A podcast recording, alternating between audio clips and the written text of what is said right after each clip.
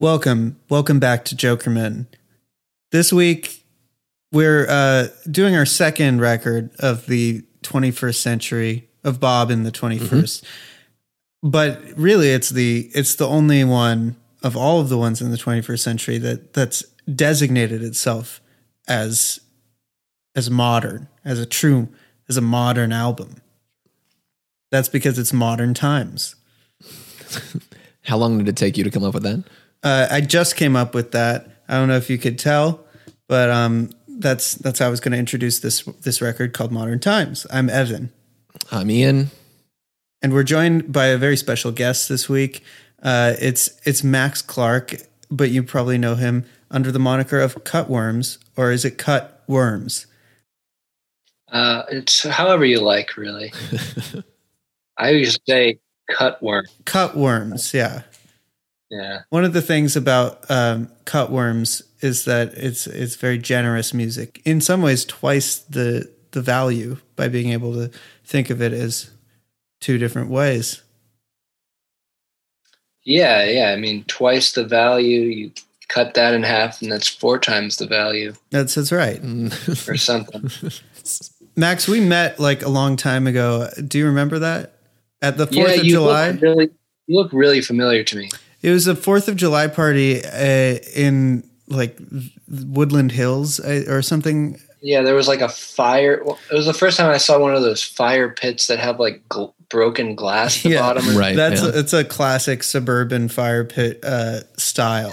Yeah, it's very uh, Conejo Valley, very Wilburys esque. To be Well, honest. actually, I should say it's a modern uh, suburban Mm. fire pit style. Which you know, just to bring it back to this record, um, we had had this plan for a while, Max. Um, but we it's been it's taken us a long time to catch up to finally get this happening. But I I know that you like this record. And um, Mhm. we, you know, your music uh, is really great. I actually saw, you know, I also, I don't know if I saw you that night, but I saw you- there was like maybe the last, maybe the last show you played in Brooklyn, um, at the Yeah, I saw. Yeah, you were at the. Uh, I saw you outside of um, the Sultan Room. the Sultan right? Room. Yeah, I was there with um Yeah. with, I don't know if I was there with uh, with Michael, um, Diodario, Yeah. and um, yeah, that was a great show. And your music, I, I think, is um, I don't know, I, I I don't know if you get like told this a lot, but it it it's got like a real authentic like mid '60s folk feeling, not necessarily like the the content of it, but at least the delivery. It feels very true to like the uh, primordial soup from which Bob Dylan was born, at least when you played acoustically that time. Yeah. Well, um, thank you. Uh, no, I've, I've, um, I do often get, yeah, that sometimes it's put in less eloquent terms than that. like more, more, it's just people will say it just sounds old or it sounds like vintage or throwback or retro. Yeah, see, I, I think that what it is is that it's it's just genuinely of that uh, spirit is how I would I would characterize it, and I think you do a great, a tremendous job. Thanks. So I'm, it's honestly kind of shocking to me that you would like an album that is so modern, that is so, you know, this album is so futuristic. yeah, if there's one thing we can say about modern times, it's that it sounds absolutely cutting edge in terms of the types of songs you encounter on it. it's very modern. Very, yeah, very 2006. It's very funny to me to think of this album coming out in the year 2006, like the same time as, um, you know, uh, We Were Dead Before the Ship Even Sank, or like Feel, in between Feels and Strawberry Jam or something. It just, it feels like it's from another dimension, like it, like completely outside of the, the 2006 zeitgeist. It came out like, what, this was Neon Bible and Sound of Silver era, right? Are you telling me that you're surprised that Bob Dylan wasn't inspired by the indie rock revival of the early tw- 20, 2006 and sevens? I mean, for so long we've been going through the past, and like you know, since we weren't alive for most of it, I have thought of Bob, you know, kind of just apart. Uh, Bob Dylan, the best other coast, kind of you know. Um, yeah, apart from the other kind of music scenes that were happening at the time. But now, now he's kind of converged with the era when like we were kind of conscious participants in what was happening. and uh, and it's just weird to see him, you know, kind of exist in our own day and age instead of reflecting back on it uh, with with hindsight. That's true. Max, do you have like much of a history with this album, Modern Times? Um, I don't know. I guess when it came out, um, shortly after it came out was the first time I saw him live um, in Cleveland. He played at, um, I think it was like the Plain Dealer Amphitheater, which is the local Cleveland newspaper there. Um, and it's like this outdoor amphitheater, like down by the river uh, in downtown Cleveland. There's like uh, there'd be like barges kind of like drifting by in the background. Wow. Very cool. Um, and yeah, that was, that was the first time I saw him. And um, you know, even at that time, I was a, I mean, I was a huge fan already, but you know, not ever seeing him live, you know, I was, uh, I had to like prepare myself that I wasn't going to be seeing like the Bob Dylan of of my imagination Right. and, and like really lower my expectations a lot but like it i mean i i had been listening to that the modern times record and he when he played live he played a bunch of you know his old hits and stuff a lot of some of them weren't were more recognizable than others i thought it was a good show all in all but i actually enjoyed most the the songs he was playing off of that record Of which had Modern just come Times? out. yeah Well, that's that's really interesting, and I, I think that kind of comes to um, maybe just like a point more generally that we can make about this record without giving too much away, which is just that it feels um, like Bob is having a lot of fun and is uh, really Yeah. engaged. And um, I don't know if you have anything to add to that, Ian, before we like officially. Well, we'll jump in in just a second, but I'm always curious. Anytime we have someone uh, who says, you know, uh, the, the first time I saw Bob, uh, such and such, I always try to find the actual show. Uh, would, uh, Max, would this have been July 14th, 2007? Mm, that sounds right. Plain Dealer Pavilion, Cleveland, Ohio? Yep. Yeah, there we go. That's incredible. That's a First really song, cool name uh, for a venue, by the way. Plain Dealer Pavilion. It's very, it's very Midwest. Uh, first song on the set list, "Cats in the Well." That's just that's a real that's a real deep pull. I'm I'm very Wow. jealous that you got to see the Under the Red Sky classic "Cats in the Well" as your very first uh, live performance uh, by Bob. Can't say that I really re- recall remember that. That's that one doesn't stick in your memory. It's the closer of the uh, album from 1990, Under the Red Sky. The, the those those famous lyrics: "The cat's in the well, and the barn is full of bull. The cat's in the well, and the barn is full of bull. The night is so long, and the table is oh so full." Those don't those don't leap out at you. no, but I like I like what I hear though. You, you like you like that? Yeah. Guess what? There's a whole song on a real, a real record album. I'm familiar with the record. Actually, I don't I haven't listened to that one extensively, but That's okay. know of it. You're not missing out on much. Although uh, you know there are a couple uh, couple highlights on Yeah. there that we Born in Time. Uh, Born in Time, yeah, title track two by two about all the animals going in Noah's Ark. You gotta love it.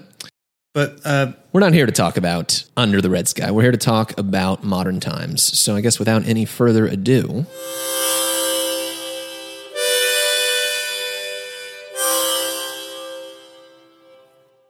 Thunder on the Mountain. Thunder on the Mountain.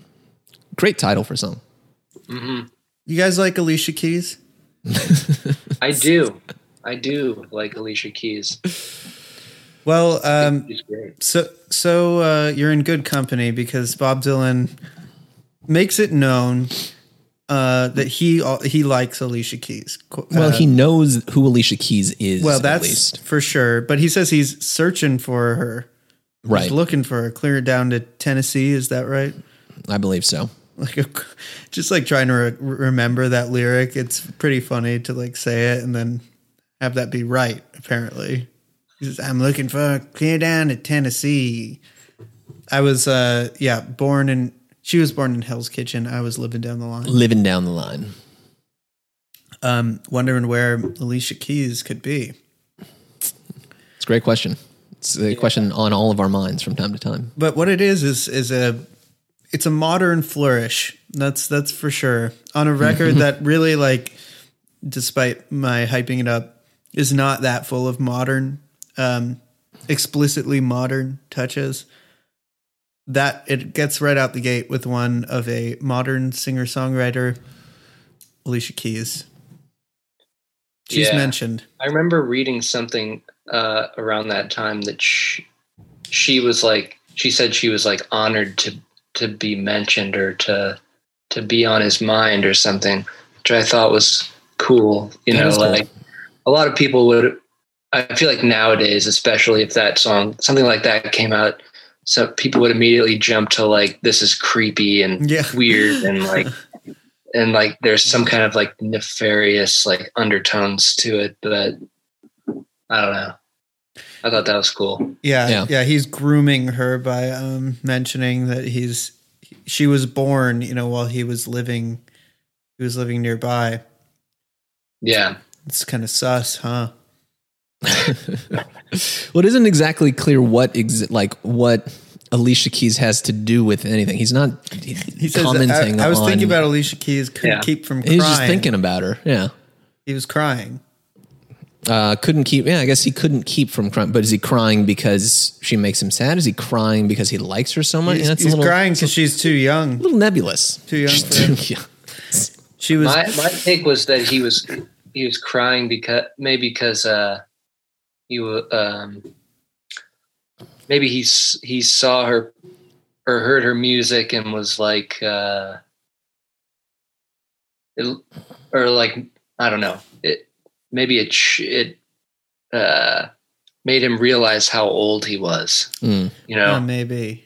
It's one of those things like that that's sort of been happening to me lately where i mean not that i'm that old but like just like the passing of time that i'm getting older you know Right. certain things will like when i hear of a ki- someone that's that was born in like 2005 or something And they're a Right. SoundCloud rapper, and Yeah, they're a millionaire. yeah yeah, And I was, uh, yeah, I'm like, shit. When I in 2005, when you were born, I was living down the line in Yeah. in Ohio. Yeah, I see that.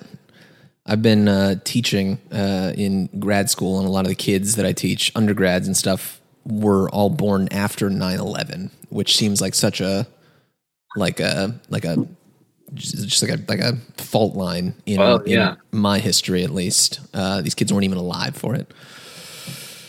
Uh, well, we all get older. yeah. Uh, anything else you want to say about Thunder on the Mountain? I mean, it's a rousing intro song. Like, I I think it it, it has this feeling like when it when it jumps out of the gate. That's kind of like maybe it was something that put me off of the album for a long time. It's really not one that I like have listened to until pretty recently, like with mm. any serious dedication. And it's maybe, you know, it's just like you start it and you hear that like blues guitar come in and kind of shredding or doing whatever the blues version of shredding is. and I just kind of was like, I don't know. I don't know about this. Like this sounds like I'm about to be like subject to I don't know, like something at the Canyon Club. Like I'm just gonna see like like some sixty year old guy like with like a big receding hairline. Like it just had bad associations. I know what you Yeah, mean. I know. I, I think what Tim said last time on on Love and Theft, you know, kind of applies to this as well. Like the the Starbucks CD blues kind Yeah, of thing yeah, that was going on at this time. Like, yeah, if you're not a uh, if you're just listening to the song on its own and you don't have you know kind of an understanding of of uh, where Bob was coming from and where he was going at this point, like we do now, uh, you know, you might associate it with something like that. So it does seem you know kind of off putting, I think, or it can seem off putting. Certainly coming from um, you know. Uh, expecting whatever, And- uh, and the reason like why, I Stone mean- or Blood on the Tracks. The, the specific reason why I think it's off putting um, or why the blues is like off-putting. You know, why don't I want to listen to just like your average like Joe Bonamassa adjacent type of blues guitar guy? It's cuz it's it it doesn't have much more to it besides just that pure thing, which you know, there's a there's a time and place for, but what makes this song good and what makes this whole record I think interesting is that he'll take Bob will take these sort of boilerplate um, versions of you know bo- boilerplate blues, kind of rearrange it a little bit, but mainly it's like the attitude with which he comes at the music with is uh that's what makes it more interesting. Like the fact that he's Yeah. throwing all these curveballs in there and he's kind of using this like familiar type of music um as just the that's just like the bottom layer and then he gets uh, creative with the condiments on top when it comes Sure. to like, yeah yeah i mean well uh ian you you mentioned starbucks earlier which i i actually heard this album i don't know if it was the first time i heard it but it was i heard this album in starbucks it was one of those the that makes sense. that, that it was that it was sold at starbucks i'm pretty Right. sure it was one At of the the register next to the gum and yeah. Right. Uh, but yeah, as far as like the blues stuff, it's like, I mean, I generally speaking can't really listen to any kind of like blues, pure quote unquote blues played by like white guys. Right. I can, you know, I, I love like early, like real blues, like John Lee Hooker and stuff. Um, but, uh, yeah, a lot of this stuff, I, it just feels very like empty and like, I don't know, plasticky kind of, uh, to me, but like, um, yeah, the way that he comes at it on this, Bob comes out on this record, I feel like is, uh, more, yeah, it's more like like what Evan was saying, like it's just like an attitude sort of thing. And and it's he's sort of like calling back to like some of those early like R and B records that are like they're just kind of like there's a lot of them that are like nonsensical kind of things that like peanut butter and jelly or you right know, yeah. or like uh you know he he rhymes like sons of bitches and orphanages orphanages it took me a while to even hear the, that he was saying orphanages because like i've never heard anyone say orphanages Yeah. And then yeah, and then he says he sucked the milk out of a thousand cows. Yeah. That's It's such a great line. no there's like a plethora of just like great lines in this and back to the the starbucks thing it's like just another like association with this record is that uh, there was an iPod ad for Bob Mm, with featuring mhm, him for this, like which is that classic sort of iPod ad style of like Bob, like a white background, and but Bob A looks silhouette like very, on a it's yeah, barely background. yeah, he's mostly in silhouette. You can barely see like his features, and then it just says you know Bob Dylan, modern times, very indicative of an era. Uh, where you would walk into a Starbucks and perhaps hear this, Right. which is kind of a quaint thing to even think about now. Yeah, just Yeah. the concept of Starbucks selling physical like media on a CD is just like completely unimaginable at this point. Yeah, I mean, that, yeah, that memory of hearing this in a Starbucks was a fond one. I, I should. Yeah, yeah. I don't look at it back on it with scorn or anything.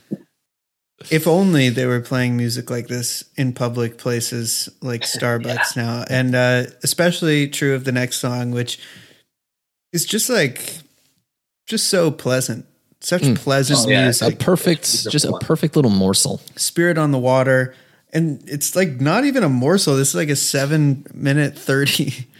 This is like seven. Oh, geez, yeah, it is it's like long, eight minutes long. It doesn't I- feel somehow that I've long. never, yeah, I've never realized that. but it's a pretty like hefty song, and it just uh, it's a testament to how like utterly pleasant it is that it just you can just have it on. You don't even you're not thinking about when will this be over. Yeah, Yeah, it's a it's a great one. I the second time that I saw Bob Dylan, um, the second and last I had this was the, so that was the last time I saw him, which was in 2015, I think, Mhm. um, in Chicago at the Cadillac Theater, and he played when he played this song. It was like magical. It was it was so good. He I'm was sure. he had like a he was at like a grand piano, like playing piano. So good. He was and at that point into like starting to get into all the Sinatra covers, Yeah, Right. I, So he I think I like saw him. playing it in that style. It was really good. That's terrific. I mean, that I think I saw him either that year or the year after, and it, that was full bore the Sinatra covers type era, um, which is like something I love. I and I love all that. And it seems to me that like this this record has this attempt, and then uh, Beyond the Horizon, like two songs where Dylan is trying basically as hard as he can to write um, somewhere beyond the sea Right, right. but he doesn't really do it. he just does like as close as he can get twice Yeah, you can clearly see the DNA of all those records in modern times at this point. I mean, you could see it in Love and Theft, to, uh, to be honest, um, uh, already, but it's really starting to come to the forefront in modern times. Um, I I think that's part of what uh, makes this album so rewarding, particularly under these circumstances, also where we've literally just been listening to fucking everything that he's released ever for the last year. Um, it, it, it strikes me as like by this point in time in 2006 but like he he really started to get into making band records. Like he hadn't made uh, band records like for his entire career basically or, or certainly after you know the the early uh, days when he would get the band the, the actual band together. Um, you know he would bring in all sorts of different players and go in different directions and different producers and, and different engineers and shit every time. Um, but I think starting with and Theft and certainly in modern times I've like part of what he's doing here is something that he hadn't been doing all throughout his career up until this point, um, which maybe makes up for the fact that some of the musical styles are a little more like derivative or or basic or something, you know, in the kind of bluegrass or um, bluesy sound, uh, because he's he's having such a good time or such a rewarding experience playing with his band. It's the same guys.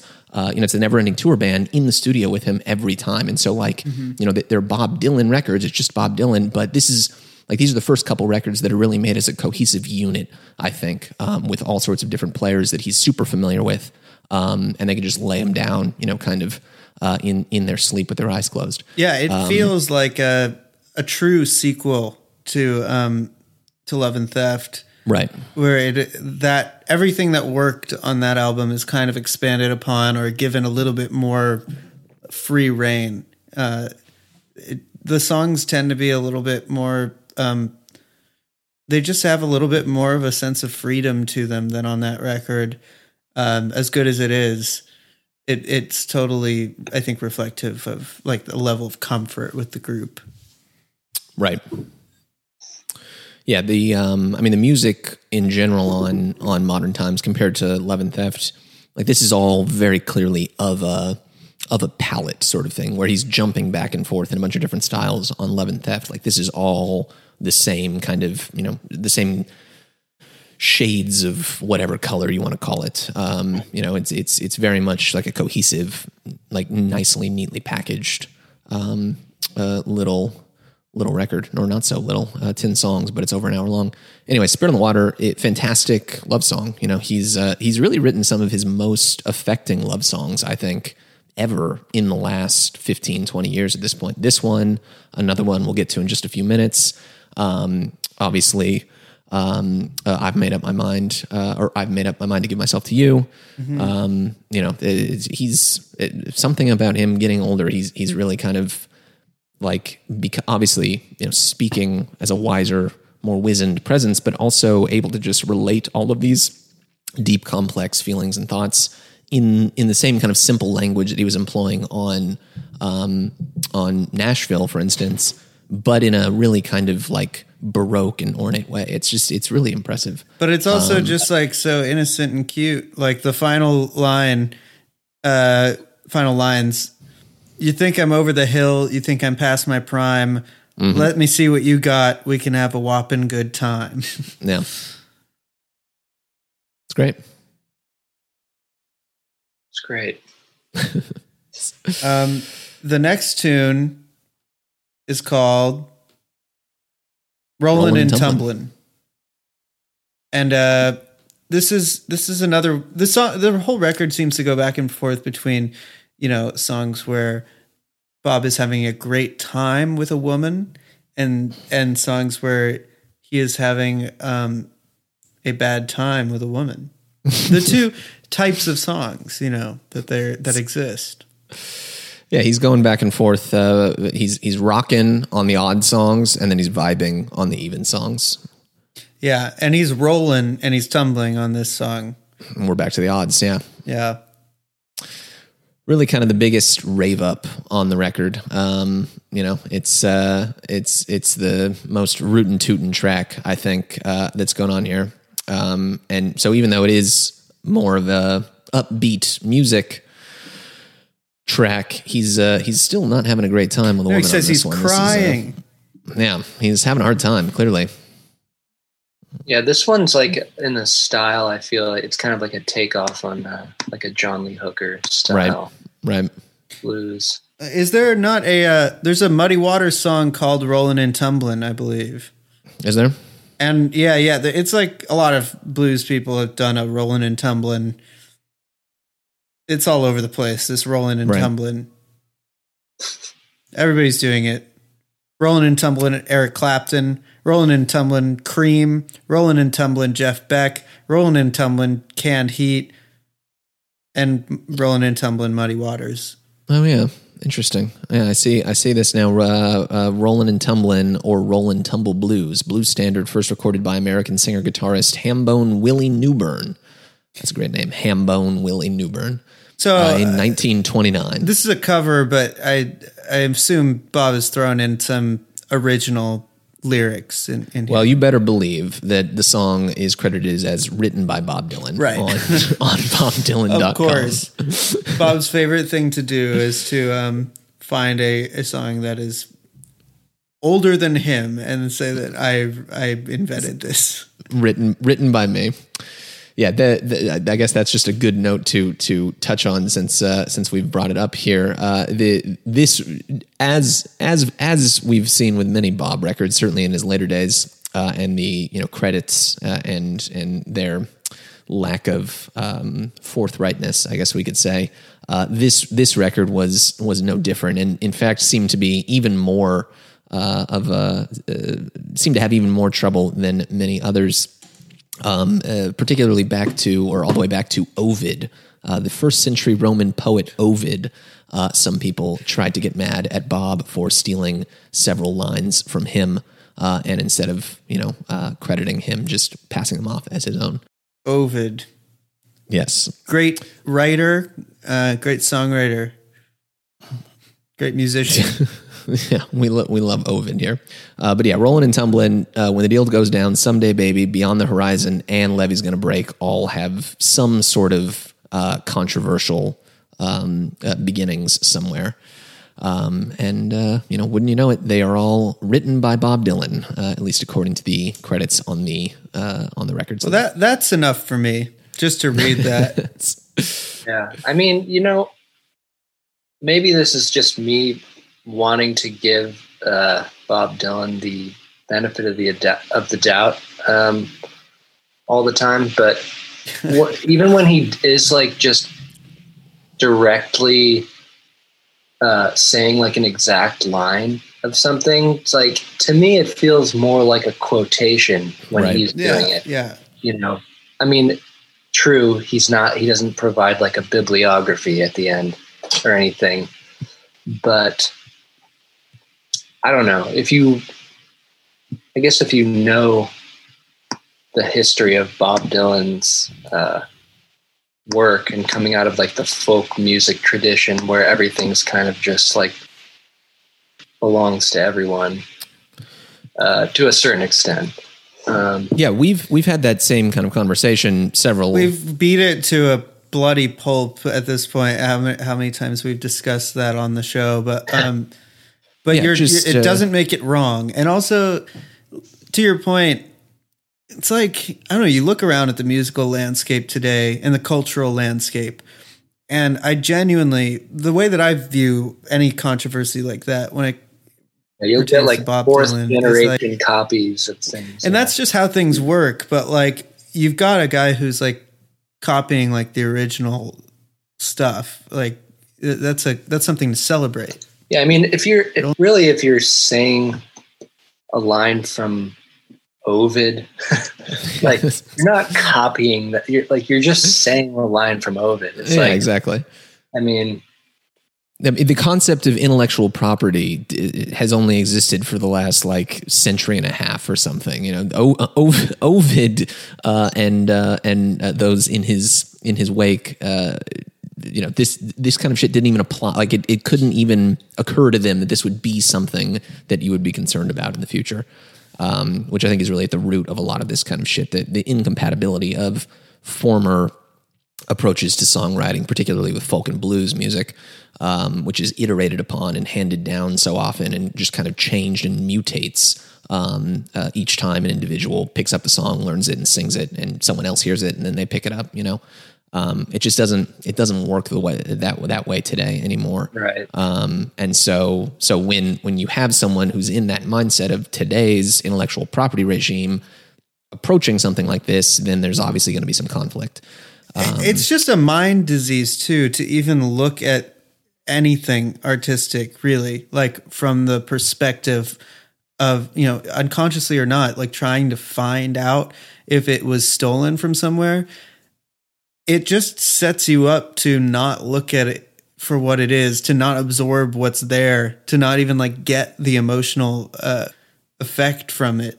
Um the movie the the beach bum the harmony korine movie it Yeah. um, I I found that really moving that movie in like some really weird ways. But one of them, one of the things I loved about it is that the main character says a Brautigan poems? Yeah, it's just a Richard Brautigan poem that he says, Yeah. and at no point does the movie acknowledge that it's like just stolen and copied. Yeah. but and so like so many people probably saw it and just thought like you know well nobody not so many people saw it because like nobody saw that movie but uh I thought that was a great movie. I loved it too, and I'm really happy I was one of the seven people who saw it in theaters, and um, and that you were too. It's uh it's just I thought it was kind of a really sweet and beautiful um repudiation of that way of viewing art. Is that like this poem is just plagiarized in the script, and it doesn't it doesn't affect anything that it's plagiarized. Right. People just enjoy it in the movie. Right. And uh, if you can view art that way, like without just like having anything in the way of like trying to dissect it and pick it apart, then you know that then you're getting like what what's there to be offered. And that that's so true of the next song here, which like you could sit down and, and read and into and decide it's not like very original, but like it's you'd be missing out on one of the like best love songs for my money. Yeah, it's a uh, when the deal goes down. Yes. It's a great one. Yeah, my really my favorites off of this album are kind of the ballads that are sort of in that like great American songbook style. Right. Uh, I just think they're so great. There's kind of like a, I don't know, like even even though the production of this album generally is a little on the on the like sort of slick and like borderline kind of cheesy side, like songs like this have like a totally timeless feel to me. hmm Yeah, we, I mean, we talked a lot about that on the Love and Theft episode about that kind of standard approach to recording that um, that Jack Frost sound, uh, you could say, Yes. um, and it, the, how it, it's not it's not like full of ex- vibes that are layered on top of it. It's kind of clean. Then when songs just naturally have like an atmosphere that really sings, um, which is like something that you see especially on like rough and rowdy ways. Like it's uh, deceptively pretty straightforwardly recorded for it just feels so um rich and and emotive. And this song um is is no exception. It's also like Yeah, I mean, one of those Yeah, like um, I don't know. This song kind of. I mean, it's it gives me the feeling of. I feel like it lives in the same universe as like uh, like Louis Armstrong's "What a Wonderful World." Almost, Uh, it's yeah. like even the fact that like you know at this point he's like old and his voice like almost resembles Louis Armstrong's, but like the vibe of this song is kind of just that like very pure, like just like I don't know, I picture just like sun and clouds in the sky or something. I don't know. It's really Yeah, good. it's it's very patient. It feels like so unhurried and just like a song that I, I mean uh, the lyrics like in this earthly domain full of disappointment and pain. So there's all these lyrics that are just like so cathartic and um, comforting to listen to. Yeah, it's uh, it's it's kind of effortless, I think, in terms of the way that it's like it sounds like a song that wasn't even written necessarily. It just kind of like came into being, was conjured out of nothingness because it's so like immaculate and just kind of perfect. Um, Uh, this this is one that was apparently uh, Bob stole the melody from a Bing Crosby song. Well, that's like perfect, you know. Right, right. Uh, which he admitted himself. Also, he before the uh, before the record even came out, he said, "Yeah, I, I was working on a song. You know, I've, I've been working on a song basically based on the melody of a Bing Crosby song, and you know, this is the song that came out, and you can kind of see Do we know what song? What was the yeah. yeah. What was the Bing Crosby song? uh, where the blue of the night meets the gold of the day, a signature song for Bing Crosby. Where the blue of the night meets the gold of the day, someone waits for me. And the gold of her hair crowns the blue of her eyes like a halo tenderly. Yeah, um, I I just think the also the the main line and the title when the deal goes, you know, I'll be with you when the deal goes down is like like it's uh, it it can it really gets me like Yeah, it's like such a um quiet little way of expressing like the deepest commitment it's so um he's done it again he sure has. Bob Dylan, good lyricist. Who knew? pretty good Uh, yeah There, there's also a, uh, a a fun little music Sure. video for this one, uh, directed by Bennett Miller, director of Capote and Moneyball. It's perfect for 2006. The director Uh, yes. of Capote doing the video for this. Yes, With and it's Scarlett basically Johansson? it's basically yeah Oh, you exactly. know, It's a I have yeah, seen It's that. like an Okay. eight millimeter video just of Scarlett Johansson like on a boat and like Yeah, in a park and stuff. Basically, just kind of hanging out. Yeah, It's uh you know it's cute, cute video. cute video. Yeah, We Maybe all not. wear that same thorny crown. I love that line.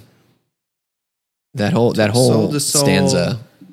Our shadows roll, and I'll be with you when the deal goes down. It's a great song. Someday, baby. Someday, baby, you won't have to worry for me no more. That's true. This is not like that other song. Bob doesn't care what you do. He doesn't care what you say. I don't care what you where you go or how long you stay. He's just throwing everything out the window on this one. It's hard to talk about this one. It's just kind of like blues, you know. Yeah. Yeah, we're back to the vibing attitude uh, away from the the or excuse me, we're back to well, I guess technically this would be back to the rocking attitude. yeah, he says but you fill me up with nothing but self doubt. yeah. This is him having tho- Like those that lady one. troubles again. Um yeah, I mean, it seems like uh, that Bob has similar thoughts and feelings on on this one uh, because he's played it live uh, zero times. Really? Um, Never? Yeah, uh, never. Which I think is the only one, at least of all the songs we've talked about so far, that he has not played live. Uh, a lot of these have gotten very heavy workout uh, live. When was the last time he played um, the last track? When, when he played Deal goes down. Deal Goes Down, yeah. Uh, let's see, 2013. Oh, so it's been a minute. Been a while, yeah. 148 plays though, so he, you know, he was very into it between 2006 and 2013, and then I guess just kind of let it sit. Thunder on the Mountain, for what it's worth, 739. Wow. That's a lot of a lot of Thunder on the Mountain. Alicia Keys. Yeah. Uh, yeah, I mean, th- this is I, this is the perfect example, I think, of a song that is like a band song. Like the lyric is almost inconsequential. Uh, I, it sounds to me like they just kind of had a good groove with this blues riff, and they were all kind of jamming on it in the studio and had a good time. And Bob just kind of grafted these lyrics to whatever was was happening here. He might as well be uh, singing about the million dollar bash uh, or whatever. Um, it uh, it's just kind of a you know kind of snap your fingers and don't pay too much attention to what's going on, for my money at least. Yeah. It's a good groove. It's a good groove, you know. Which if if if that's what you say about the kind of weakest songs on the record, it's a good groove. You know, that's that's a pretty good record that you're that you're putting out. I mean, he this one's like uh, I think it's cool because it's kind of in the middle. It's not quite like a like a, a romping what an upsetter like what they used to call them. It's not going to upset your apple cart. This it's not like a, like a it's not that rowdy, but it's it's also like I don't know. It's just kind of like uh, Well, this is getting to a point actually that something I was talking about with Ian was that this record is cool. That's an idea that we were talking about is that this is the coolest album that Bob mm, Dylan yes. has put out in the 21st century. Not necessarily better than any of the other ones, but I think what you're getting at is that this is it's just cool. Like there are there's room on this album for just Bob kind of just being luxuriating in in his just aura of of coolness. yeah. And you totally hear that on this. He's just like it's not a very high stakes song. It's not like that high key. It's just like it's just there's no other word for it. It's just cool guy music. Yeah, he feels totally in control of everything that's going on at this point. Uh, and you know, especially if you think back to the last couple records following from this, which it's been a decade from Time Out of Mind at this point, which is hard to, or you know, sort of funny to think about. But from there to Love and Theft to this, like you know, it's it's sort of a journey of the sound and vibe of the record on Time Out of Mind is completely out of his control, and he's obviously very frustrated about that, judging by his comments afterwards.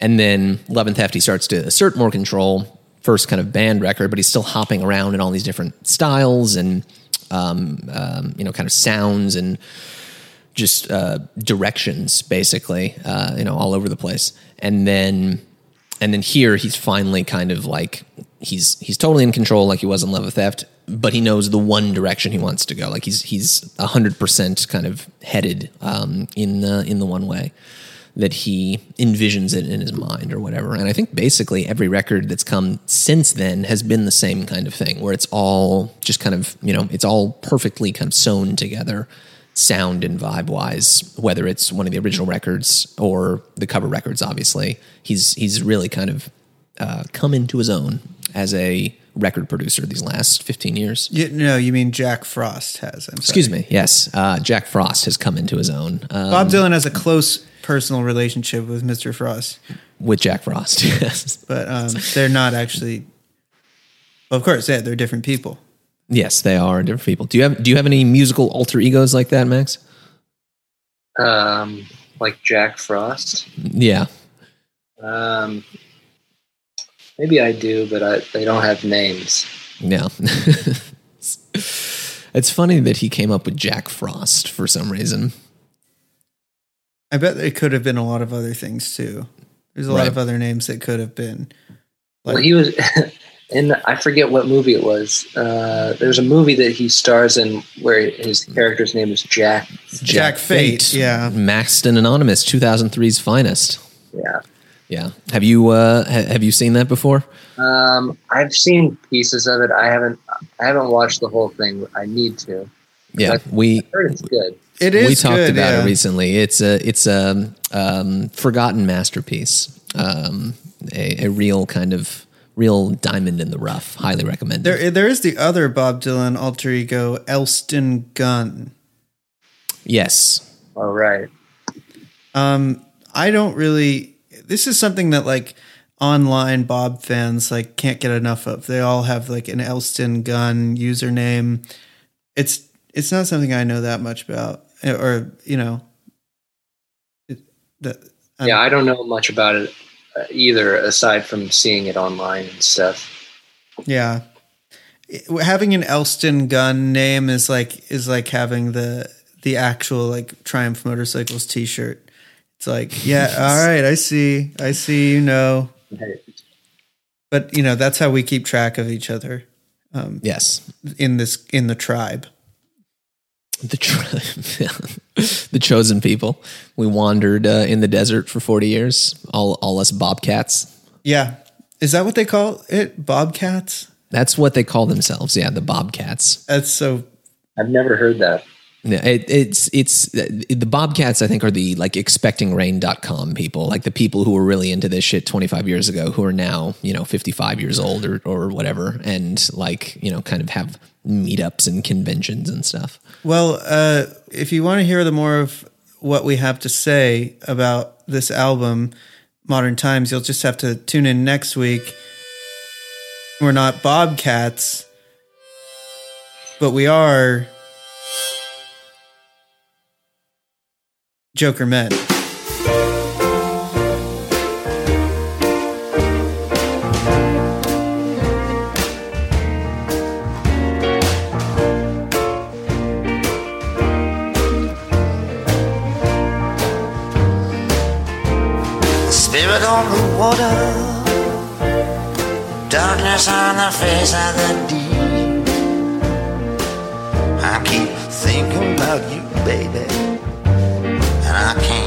Hardly sleep. I'm traveling by land, traveling through the dawn of the day. You're always on my mind.